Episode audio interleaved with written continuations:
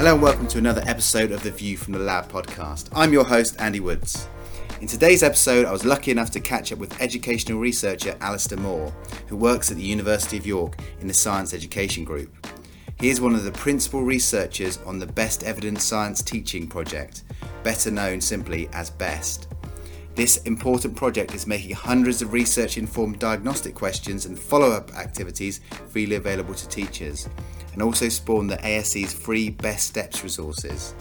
In our conversation, we delve into how projects such as BEST are transforming research evidence into free resources to help teachers develop research informed practices in their classrooms. I hope you find this episode informative and engaging, as it's now time to hear Alastair's view from the lab. Good afternoon, Alastair. Hi, Andy. Um, we're going to talk to you about loads of loads of interesting stuff, but before we get started, can you give us a brief bio about how you ended up working in educational research? Uh, yeah, of course. Um, so yes, the, the day job now is uh, is doing research into uh, how science education is is done in schools, how science, particularly biology in my case, is is taught and, and learned and assessed at school level. Um, but I didn't intend to do this. Uh, this wasn't the original plan. Uh, I, I, did a degree in biology uh, and then a, a, PhD in immunology. Wow. And that was that was lab based. You know, that was that was lab based scientific research, and that was the plan. Uh, that that was that was the original plan. My career was going to be uh, as a scientist, as a, a lab based or, or field based. You know, doing doing scientific research. Yeah. Um, but four years of doing that for my PhD was enough to put me off. changed my changed my mind for, okay. for, for, for, what I might want to spend the rest of my life doing. Um, it, yeah, I, I, was quite convinced that that I wasn't going to spend the rest of my life in the lab uh, after having done it for four years for my PhD. Um, so yeah, I kind of sidestepped into science education. Um, it's worth saying actually i still consider myself a scientist even though i'm not in the lab doing yeah. you know scientific research in the lab or in the field. Um, i still feel like i'm doing science. I still feel like i'm using my scientific knowledge. So i still feel like a scientist. That, that, that that's an important thing to say.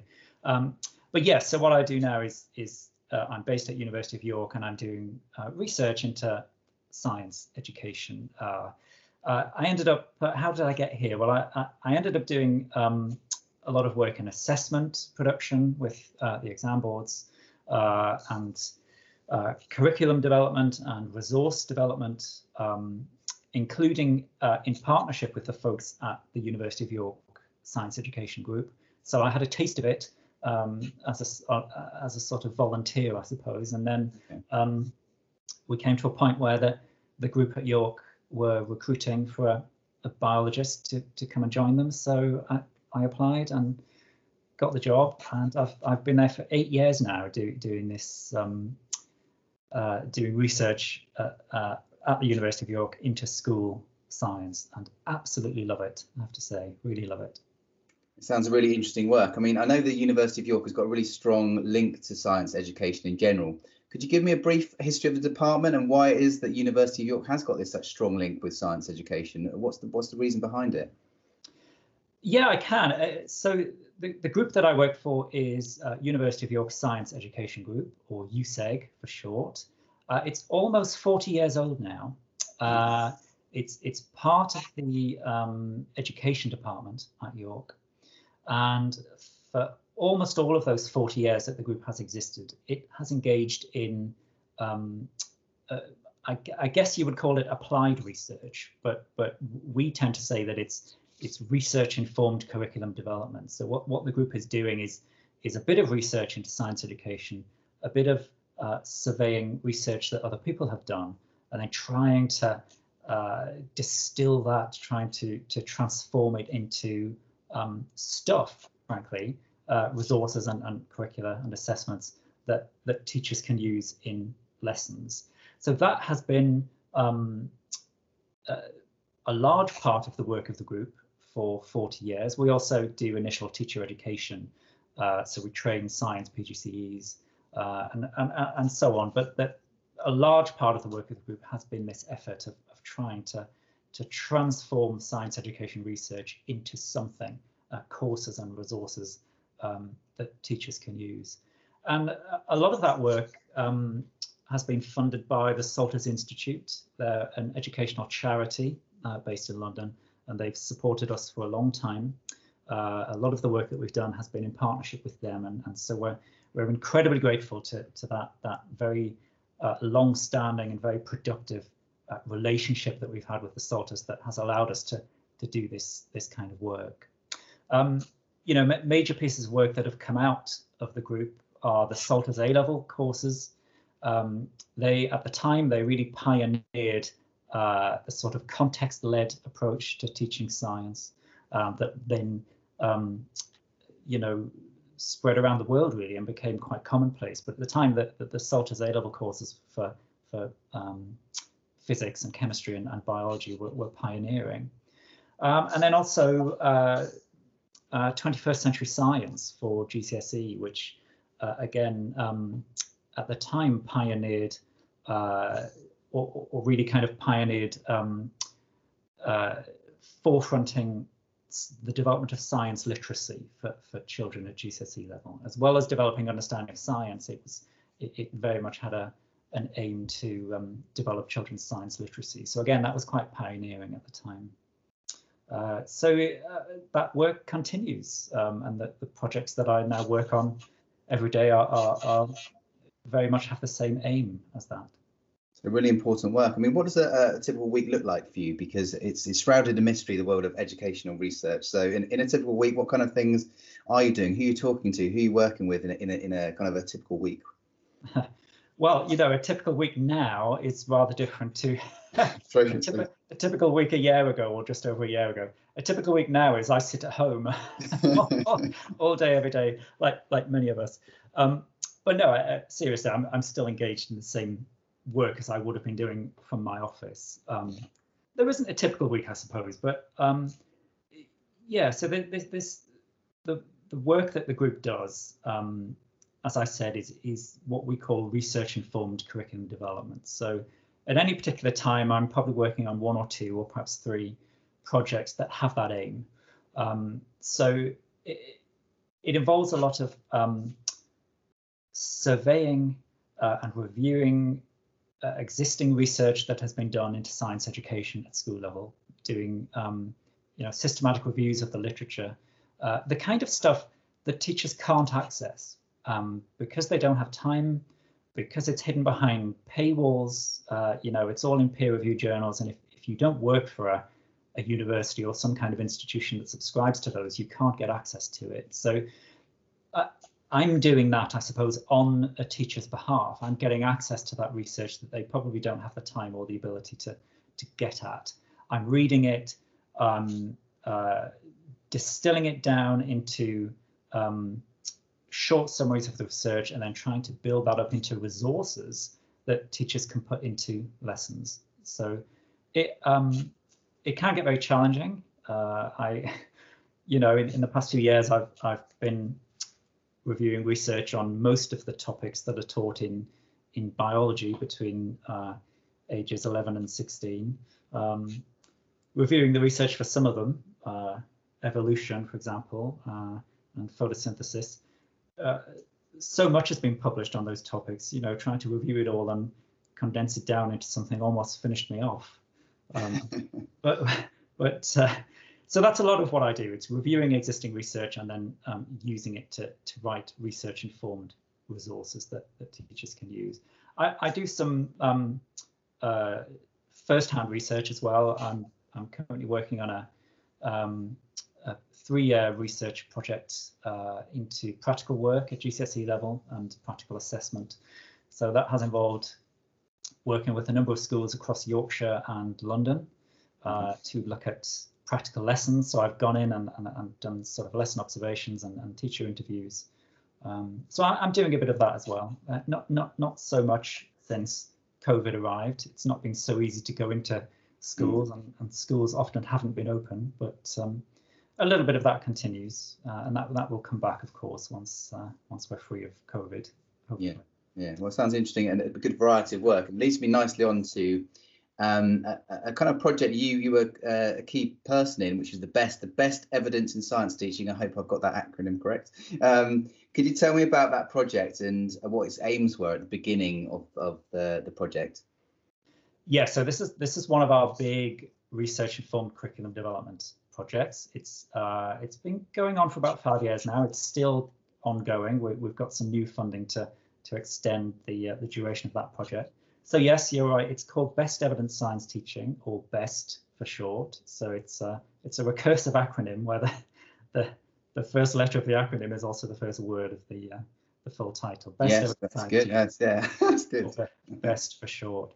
Cool. Um, so that really uh, the the um, the aim, the ethos of that project is um, trying to transform the best evidence that we can find from the science education research literature, uh, taking that, trying to transform it into resources that teachers can use, and then making those resources uh, freely available to teachers. So this is um, a research project principally and a curriculum development project. It's not a commercial venture. We're not selling uh, the outputs of this. Um, we're not signed up with a commercial publisher. Uh, we um, so we do the research work, we're, we're surveying um, the research literature pretty systematically for most of the topics that are taught in secondary science. Uh, and then we're developing a series of resources um, based on what we've read in the research and then giving it all away for free. Um, we're able to do that because, uh, again, we're sponsored by the Salters Institute, so they have very generously paid for the research and development work. Um, and also now we're, we're also uh, receiving some funding from the Institute of Physics, which is going to help us to, to continue doing this work. So very grateful to the Salters and to the, the IOP. And then we have a partnership with STEM Learning. So they host all of the resources that we're producing for Best Evidence Science Teaching. They host them uh, on our behalf um, on the STEM Learning website. So that's how we're able to, to give it all away um, completely for free. So it's a project that hasn't finished yet. You still no, still it hasn't. It hasn't finished yet. We um, the first phase of the project was looking at um, secondary science at ages 11 to 14, uh, what we call Key Stage 3 in England. Um, that phase of the project has finished and we've published all of the resources for that phase. So that's the 11 to 14 age group. Um, it was really popular. It, it, has been received really very well. So um, uh, thankfully, we, we got a, an extension grant for another three years of work um, to extend the resource collection up to age 16. So we're now covering the whole of the sort of five-year secondary science curriculum. Um, and we are covering uh, what we would call Key Stage 4 in England. It's that 14 to 16 um, uh, age bracket. But it's a, it, you know, it, it's a very um, labor intensive process, surveying the research literature for a particular topic and then turning it into uh, uh research informed resources takes a long time. So um, uh, we started publishing the first topics for uh, age 14 to 16 this year. Um, but it will take us uh, the rest of this year and the rest of next year. So all the way up to the end of 2022, it will take us that long to get through all the remaining topics. So if anybody is um, frantically clicking refresh on the web pages and uh, is desperate for the resources to come out, they they will, but it takes a while to do it. You know, to do it in a in a genuinely research informed way, it does it does take a lot of work and a lot of time. So so we will we will get there.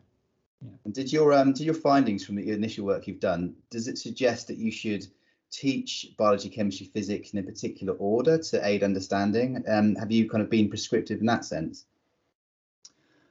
we haven't been prescriptive. We've we've produced some guidance on that. So there has been a lot of research done and a lot has been published um, on learning progressions, for example, on on um, effective sequencing of ideas in secondary science. Um, so we've surveyed that where we could get access to it.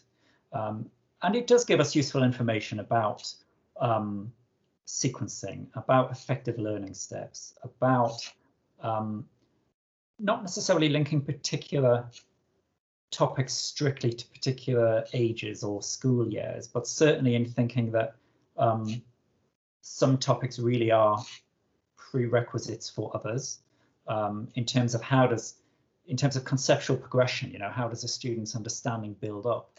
There are, there's definitely a lot to be said about the order of particular ideas that will that will help to to foster um, conceptual progression. So we have we've surveyed the evidence where we could find it, and we have published um, as part of best evidence science teaching. We've published um, some guidance on that. So what what we did pretty early on was um, we tried to identify what the big ideas of, of secondary science education were. Now we looked at the work of Wynne Harlen and others who have have uh, put a lot of thought into what are the big ideas of, of secondary science education. Um, and also um, the American Association for the Advancement of Science, the, the AAAS, uh, have a very large uh, project called Project 2061. They've done a lot of work into um, sequencing of, of, of, ideas and how we can build up understanding of, of, of big ideas in science education. So we used that research to identify uh, 15 big ideas of, of secondary science education. Um, and then we identified a series of, of teachable chunks um, that would help to build up those big ideas. You know, the, the big ideas themselves are too big uh, to teach all in one go. You have to build up students' understanding of them through a series of chunks. Now, what do you call those chunks? We've ended up calling them key concepts. Okay. So that's that's what we've done for BEST. We have a series of, of key concepts um, that build up understanding of, of 15 big ideas in, in secondary science. And so we have produced some maps that uh, suggest sequencing for the, the key concepts that will form a learning progression that helps to build up understanding of the big ideas. But it's not prescriptive. Um, if if a teacher is listening to this and wants to use some of the best evidence science teaching resources, they don't have to chuck out their existing scheme of work. Um, you know, they can dip into what we've produced. Uh, they can drop it into their existing scheme of work, and then maybe over time, if they find that it's helpful, they can look at what we've. They can look at the maps we've produced, uh, think about that what we've um, advised in terms of sequencing. They know it's research informed, and so if they come to a point where they're doing a bit of redevelopment of their curriculum in school, um, you know, they might then decide to incorporate some of some of the sequencing that we've suggested. Okay. And have you been able to, because I know you're, you know, obviously a science background, have you been able to to kind of measure the impact of people applying these these best principles in schools? I know in schools it's always very difficult to get kind of concrete data about educational outcomes, but have you worked on that at all? Uh, we have a little bit, yeah. So most of the funding we've had um, uh, has gone towards the development work, the, the, develop the research and the development of the resources. But we, we did have some funding to, to do a little evaluation. Um, the results of that evaluation were actually published in December in School Science Review, which is the ASE journal. Um, although you don't have to be an ASE member, if you want to go and read that paper, it's it's it's one of the open access papers okay. um, for the December 2020 issue of School Science Review. So we we worked with a, a series of schools across Yorkshire. Um, they were given some um, packages of our resources from Best Evidence Science Teaching.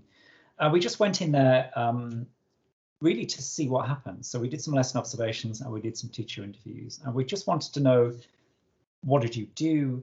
Um, did it change the planning for a particular lesson? Did it change what happened during the lesson? Um, what impacts did it have on the teacher's behavior, basically? Um, it's worth pointing out that uh, all of our resources are um, well, they have a they have a student facing sort of activity sheet, but they also have a set of teacher notes. So every single resource that we've produced has a set of teacher notes, and in those teacher notes we um, have a section called "What does the research say?" And in there, it's just a paragraph or two that summarizes the research that underpins the resource. So it, it's it's it's clear um, how the research has informed what we've done in in the resource. And what we found was that those those summaries of of the underpinning research um, they were almost acting like miniature bite-sized episodes of CPD for the teachers. So it, it's a sort of It's a very quick bit of self-directed CPD. It's easy to download, it's free to access, and it's just a couple of paragraphs to read in the teacher notes. But it gives you an insight into the research. It, it, it gave the teachers something they wouldn't otherwise have known, something they probably wouldn't even have been able to access because it would have been locked away in a, a peer-reviewed journal that they, they, they can't get access to. So it just gave them a little insight um, that was enough to, to, to, to prompt them to make some small change in the lesson they were about to teach. So maybe they're teaching about forces or food chains or something, and they read that little bit of, of the summary that we've written of the research, and it just gets them to maybe they just make a small change to the language that they're using during the lesson. Maybe they avoid a particular term that the research indicates creates misconceptions. So they just make that tiny little change and it's potentially quite impactful. Um, we, we actually, um, uh, people listening to this will be familiar with the EEF report called Improving Secondary Science that came out a couple of years ago. In that report, there are seven main areas that they identify. They have this kind of rainbow colored uh, chart of the seven main areas. And we we were able to, we used that as a, a sort of evaluation framework. So we, we went into lessons and we said, when teachers are using the best evidence science teaching resources, are there any changes in their pedagogy in each of those seven areas? And the answer was yes, we, we, we could see changes in each of those seven areas that were identified in the EEF report. So if anybody wants to read that, it's uh, it's been published in the the December 2020 issue of School Science Review. Okay. And with your, and this might be getting a bit granular, when you were looking at your kind of the impact of um, these resources, did you did you kind of pick, say, I don't know, year nine class, and did one teacher use your resources and another teacher not use your resources? Uh, did you go into that kind of detail? Was it more, was it not as uh, kind of uh, scrutinizing as that, as it were? Well, that's that's almost getting into RCT territory, isn't it? That's okay. almost that's almost getting into a sort of a a, a intervention group and a control group. Yeah. Uh, comparing. No, we we didn't we didn't. Well, to be honest, we didn't have the enough funding or enough time to do it in quite yeah. that much detail. Um, and we did, and similarly, we didn't really have enough funding or time to look at changes in student outcomes. Um, but you know, you can imagine a, a, sort of domino effect that leads to changes in student outcomes. If you put an intervention into a class, uh, the first domino that has to fall over is that the teacher has to change something. They have to just do something differently. Um, and that may eventually lead to you know changes in student outcomes. So we were just looking at that first domino. Do, you know, do, do the teachers do anything differently in their planning for a lesson and then in the lesson itself? Um, and the answer was yes, they do. It, you know, the, the, what we'd written up about the research and the approaches, the research informed approaches that we have exemplified in the in the activities, um, it was making a difference. The teachers were changing what they did in the lesson. Uh, so that that um, that is the first thing that needs to happen if you if you're going to then see a bigger effect. Uh, and we, you know, we have we worked with a range of schools. They were sort of representative um, uh, uh, of the national picture on various measures, so you know, socioeconomic measures and, and so on, and different types of schools. And we had a range of teachers of, of varying experience from um, some of our own trainees um, just going in to do their first placements, uh, all the way up to um, teachers, very experienced science teachers who had been teaching for like 37 years. So we, we had, you know, we had a range of different school types and a range of, of, of different teacher experiences. Okay. Um, now, part of the kind of the outcomes of the, of the best research was this idea of lots of diagnostic questions. Now, um, could you tell me, is there is there a way or are there principles in which teachers could kind of construct a really good diagnostic question? They're looking at a particular topic, maybe it's one you haven't perhaps covered. Are there things they can apply um, to a, a, new topic or even apply to maybe a different subject perhaps? Um, what would you say to them in terms of developing those types of questions? Yeah, so diagnostic questions are really at the heart of, of the best evidence science teaching collection. Uh, we've, we've produced hundreds and hundreds of them now. uh, it's it, so the diagnostic questions are short um, formative assessment items that you can use in a lesson. You know, you can use them at the start to to survey the students' preconceptions. What are they coming in with from from primary school or from everyday life? Um, you can use them partway through a bit of teaching to to uh, to measure progress, or you can use them at the end um, to get some evidence on whether the students really have got the idea that you, that, that, that you want them to get. Um, now, we've produced a whole series of these um, for Best Evidence Science Teaching. They are based on research that there is an enormous body of research that's been published over the past sort of three or four decades on um, students' ideas in secondary science, common misconceptions, common preconceptions, the kinds of things that crop up again and again for particular topics in secondary science. So we've used that in the construction of our diagnostic questions. And if a teacher is looking at writing their own diagnostic questions, I, I would recommend a similar approach. So uh, a question will become properly diagnostic if it's providing the teacher with um, evidence about what the student is thinking, not just whether they know the right answer, but often, much more importantly, what else are they thinking? What misconceptions have they got? What preconceptions have they got? Um, you know, everyday preconceptions and, and, and, common misconceptions, they can form barriers to conceptual progression. So they can prevent a student from, from um, getting to the kind of scientific understanding that we're trying to develop uh, with a piece of teaching. So misconceptions are hard to shift, but the, if you are going to do something about them, the first thing you have to do is to know that they are there. You have to know that a student has them. That's where a diagnostic question comes in. So when we write our diagnostic questions for best evidence science teaching, they're short, they're very focused on a, a particular idea. They're not trying to assess lots of different ideas at once. They're very highly focused. They're very often simple multiple choice questions. So a short question, four answer options the student has to pick which answer they think is right or best. Um, and the key thing is that the incorrect options, the distractors as we call them, they are not just picked at random. They're not just uh, things that are obviously wrong. They are based on common misconceptions that have been reported in the research. And that's when the question becomes really powerfully diagnostic because it will give you a picture um, of who in the class has got which misconceptions and of course, these kinds of questions are designed to be used formatively. So they're designed to give you some evidence that then helps you decide what to do next. So if you use a diagnostic question and it tells you that quite a few of the students in the class have got a common misconception, then you you you pivot, you you you change what you do next to address that that misconception before you move on. So that's that's the idea. It, if a teacher is wanting to write their own diagnostic questions, probably is quite hard for them to access um, research on on misconceptions that's been published in uh, you know peer-reviewed journals and so on. But um, uh, there are other places you can get information on common misconceptions. Um, principal examiners reports, for example, from GCSE papers, from A-level papers, that's a very rich source of, of information on what students commonly get wrong and what misconceptions they have.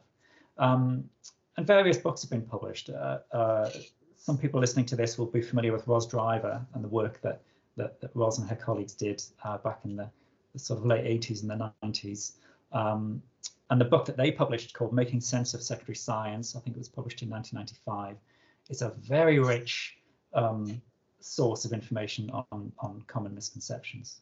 Okay, and of, so of course, now we're, we're publishing um, we're publishing our own work through Best Evidence Science Teaching. It's all online, open access, completely free. And again, that is now becoming um, a very rich source of of um, information on common misconceptions. So that's another place to look. So really, kind of in terms of the diagnostic questions, I guess it's the the, the aim is is to have those metacognitive talks. I guess with with, with students. Is that the, I mean, is that the most powerful way to use them? well, this this is the issue. This is the issue of what do you do next. So after you've after you've used a diagnostic question with a class, it will give you some evidence on what they're thinking. Um, if it's a if it's a good diagnostic question, it will have given you evidence um, of who in the class has has has common misconceptions. So yeah, the idea is that you use that formatively to decide what you do next. So um, a good way to proceed then is to challenge the students' thinking. So if you know that they've got particular misconceptions that maybe are going to be barriers to them, uh, you know, progressing towards the kind of scientific understanding that we want them to have, if you know they've got those misconceptions, challenge them. And a good way to do that is through metacognition. Um, a lot has been said in recent years about metacognition. Essentially, it means um, getting the students to think about what they're thinking. So you can do that through uh, discussion, either teacher-led discussion or small group discussion. Um, get them to think about their own answers to a diagnostic question, get them to think about their peers' answers and to talk about it. So they're not just taking for granted what they what they thought the answer was, they're actually sort of critically evaluating what they thought it was and what the teacher said the right answer was and what other people thought the answer was. So that you have this kind of social construction of understanding there, and there's there's a, a bit of meaning making that goes on um, when you get uh, students, particularly in small groups, to think uh, or, or, to to to engage in some metacognition and to talk and think about what, what they're thinking. So um, yeah, so in best evidence science teaching, we have paired up our diagnostic questions with what we're calling response activities. Um, these uh, are based on research where we can find it. Um, often the research will describe certain things you could do to help challenge students' thinking and, and move them on from a preconception to a to a scientific understanding. So we, where we could find that, we've turned it into these response activities, and uh, a great many of those um, are trying to trying to encourage metacognition and getting the students to to think about what they're thinking, challenging that, and and engaging in a bit of meaning making. Moving on to the ASE, they were inspired to research and use your resources and take the ideas further. What did they do with the, the best ideas? ASE have been tremendously supportive of best evidence science teaching right from the start. They, they, they've, uh, I think they recognised pretty early that it was um, you know, a, a, good project that was trying to do good things and that could be very helpful to teachers. So yeah, ASE have been tremendously supportive. Um, last year, when COVID arrived and we had the first set of school closures, uh, ASE came up with the idea of developing something which eventually became what they call best steps.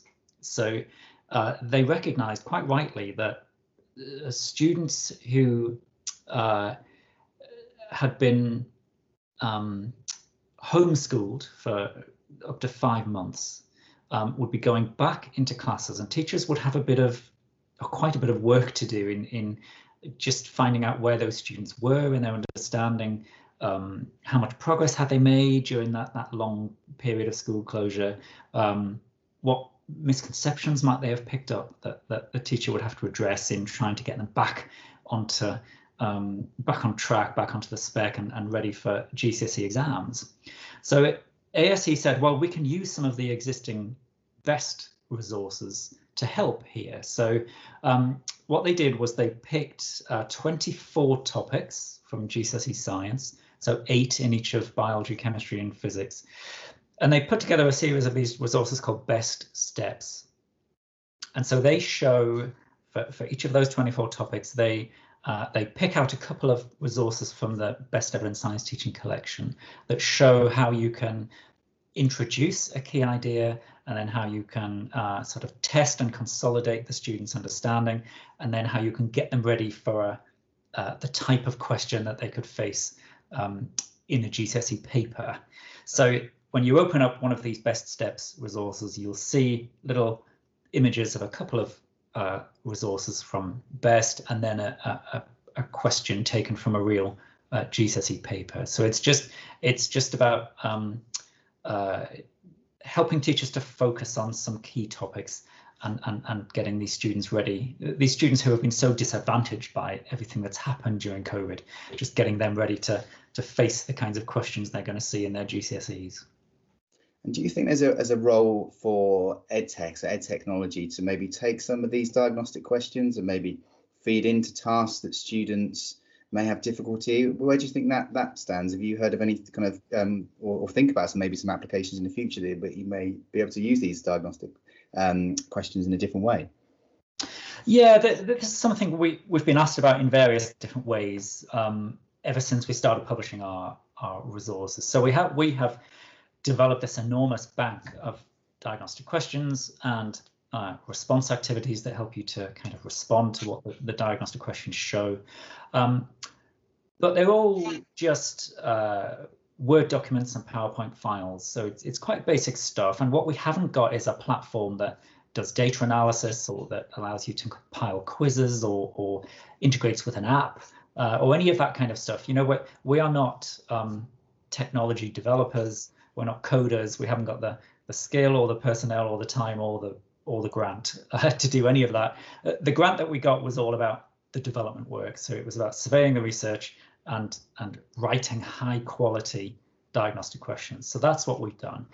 There are loads of ways that they could be developed um, into flashy platforms that would do all sorts of useful things and we'd love to do that but it's it's that's you know that's i think that's for the future for us to uh, to work out whether any of that's possible and at the moment all we can do is um, is to use the sort of research and development grant that we've got to to carry on surveying the research uh, for, for topics in secondary science and just writing writing high quality questions um, i you know i've been to um, there's a big uh, education technology trade show called Bett. Uh, some of the people listening to this might be familiar with it. Um, and I've gone there and I've seen, uh, you know, platforms uh, that offer diagnostic questioning and, and, and, that kind of thing. And they, my my opinion of those was that the, the the technology and the platform was very well developed, and perhaps the content wasn't quite so so great. Uh, we have we we we we have the opposite thing. We, we have some high quality research informed content, but we don't have a, a flashy technology platform uh, to host it. So okay. maybe, maybe in the future there's something. Maybe opportunities there in the future, definitely. Yes. Of course, yes. Of course. Um, so, um, thinking about um, your your role, your your, your uh, research in science education, you must have read some excellent books on science education generally. Are there any you could you could pick out that you would say that, oh, that are definitely worth the read if you're a science teacher or just in that space that have really had an impact on you. Um, what would you recommend to people?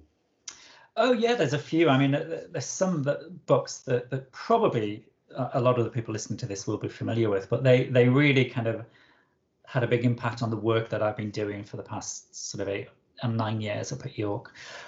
Um, one of them is is the book that Ros Driver and her colleagues uh, put together based on their really extensive research into um, misconceptions and and students' understanding uh, in science. So that that book is called Making Sense of Secondary Science um, by Rosalind Driver and colleagues. Came out in 94, 95, I think. Yeah. And it's kind of a, it's a bit of a bible for misconceptions in secondary science. Well, except that um, you know it's now 25 years old, and I think what we've done um, with the best project is is almost like an update of that book. We we've surveyed all the research that's been published since then, and um, we've written it up into teacher notes that we're publishing online with with accompanying resources. Um, so I like to think we we've almost uh, done a bit of an update um, to that work and an, an, update to that book. In fact, I, I presented about best um, at ASE annual conference a couple of years ago and at the end of the presentation, um, a lady came up to me and introduced herself as uh, Valerie Wood Robinson, who is one of Ros Driver's colleagues and one of the co-authors on that book. Um, and she, she said how nice it was to see that somebody, you know, 25 years later had was continuing that work in such a comprehensive way and a systematic way, and and was was once again getting that research disseminated out in a form that teachers could could pick up and, and have easy access to. So that that was very gratifying to for Valerie to say that. Yeah, of course, of um, course. Um, and then there, there's a few others that that folks will have heard of. Um, the work that John Hattie did, uh, his sort of meta-analysis, um, quite famously, and he published uh, Visible Learning, a series of books called Visible Learning. Um, and there's a there's a, a lovely bit in, in there where he talks about the the importance of feedback and particularly the feedback from student to teacher and that's what diagnostic questions do. They allow for feedback from the student to the teacher. So that that was a sort of a, a guiding principle of, of what we've done with with best evidence science teaching. And then it, um, you know, the diagnostic questions that we've produced are, are they're formative assessment items, or at least they, they are they are assessment items that are intended to be used formatively.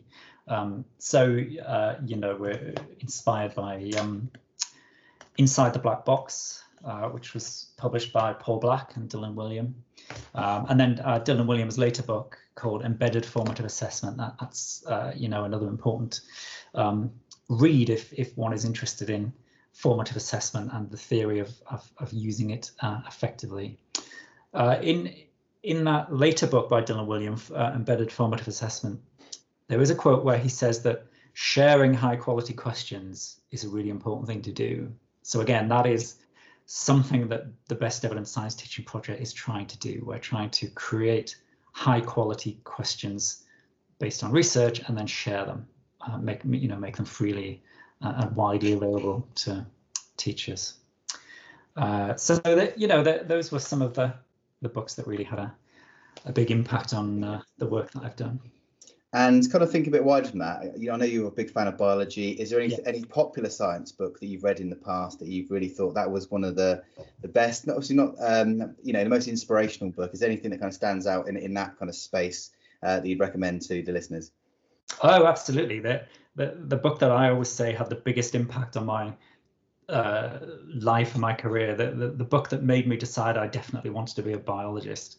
Um, it's uh, called Microcosmos. It's by Lynn Margulis, who was a, a, an evolutionary biologist. She she spent her life um, uh, promoting the theory of um, serial endosymbiosis. So this was this was the idea that that evolution sometimes proceeds by symbiosis, and she uh, was a proponent of the theory that certain parts of cells, um, such as uh, uh, uh, chloroplasts and so on, may have once been separate free living cells that that entered bigger cells and were taken up by symbiosis, and that became a sort of permanent uh, uh, permanent arrangement. So that evolutionary step was not one that happened by mutation; it happened by symbiosis.